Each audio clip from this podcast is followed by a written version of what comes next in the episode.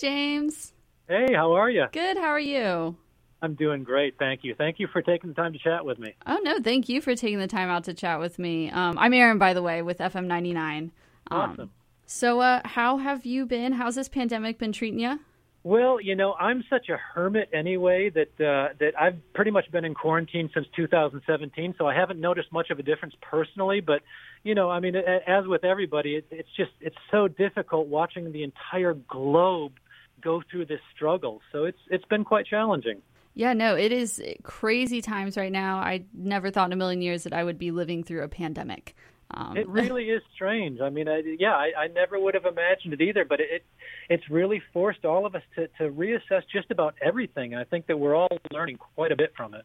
No, absolutely, absolutely. I mean, you guys have clearly been doing something because you released uh, Maybe It's Time, which is bringing awareness to the opioid epidemic right now. I just have to ask what made you guys choose that song to represent this movement? Well, you know, that we had written the song several years ago and then released it on uh, Sixx:A.M.'s album Prayers for the Blessed in 2016.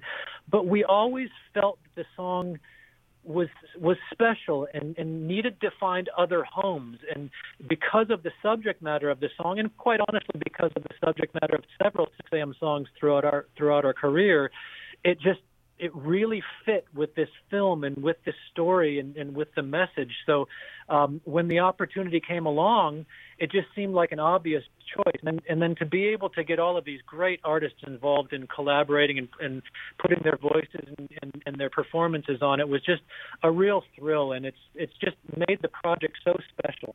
Yeah, no, you guys really couldn't have chosen a better song. Um, it really really st- speaks to this problem. Um, do you have any particular lyric within that song that you think really shines light on it? Well, I always just loved the line, maybe it's time I sober up. It, it, it, to me, I, I mean, it might be kind of obvious, but for, for, for anyone to actually say that out loud in that setting, I, I think it's, it's courageous to say this stuff out loud. A lot of these artists, you know, have have dealt with their own personal struggles, but to actually put it in a song and put it out there for discussion and, and you know for the whole world to see, I, I think it's it's um, I think it's quite a, a courageous you know, step for them, and, and I'm just very grateful that so many were willing to do this. Yeah, I, that I mean that leads me to this. You know, there's so many artists out there that have had some kind of relation to addiction in one way or another how did you end up choosing the particular artist you did to join you on this project? Well, you know, that, that's kind of a loaded question. There, there are so many different artists, and, and they all came into the to the fold through different channels. Um, but you know, a lot of these guys are our friends, and they're people that we've toured with and spent time with, and and um, and you know, it, it's no surprise in, in this industry that a lot of them have their own personal experiences uh, with recovery and with addiction and with struggle. So you know you're already speaking a common language with with uh, uh, with, uh, with a lot of these people. So the the next natural step is to to get them all involved and get them collaborating, um, which is exactly what we did. So whether it was personal connections of us reaching out to these people, or through management or through the label, uh, it's it, it you know these things come together in, in all sorts of different ways and and that's kind of what's so exciting about it is it, it's almost hard to wrap your head around getting something like this off. But you know, to, to be quite honest with you, that's because of the, the great people at our record label and our management company and the film company. What was it like though, working with some artists from slightly different genres like Brantley Gilbert and AWOLNATION? Well, that was really exciting. Um, I mean, obviously, because this was put together during the COVID uh, you know epidemic we we uh, had to do it all separately. But it was very exciting to hear all of these these different voices and all of these different interpretations of the song. What really was figuring out what parts to use from each artist because all of their voices are so unique and so incredible that it was it was tough not you know to to choose the parts that were each singer. That was that was probably the the most challenging part of it yeah, no. Uh, I was gonna ask like how you guys chose who was gonna get what section, but um, together beautifully. I think it it sounds awesome. You know, everyone's voice really flows nicely together. Um, and another thing about this song, which is really awesome, is every time somebody streaming for the Global Recovery Initiatives Foundation. So, how did you guys get involved with them?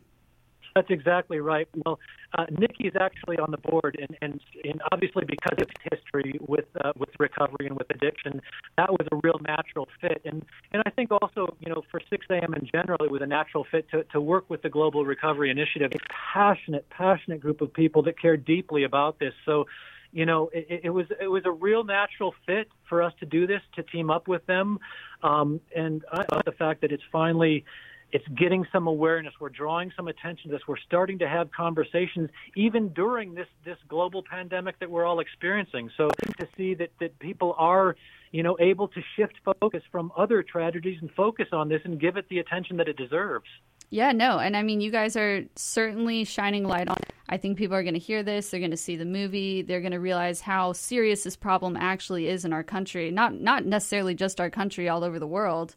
Um, but question for you guys, focused a little bit more just on Sixx:A.M. Um, have you guys been working on anything else during this time? Do fans have anything to look forward to in the near future from you guys?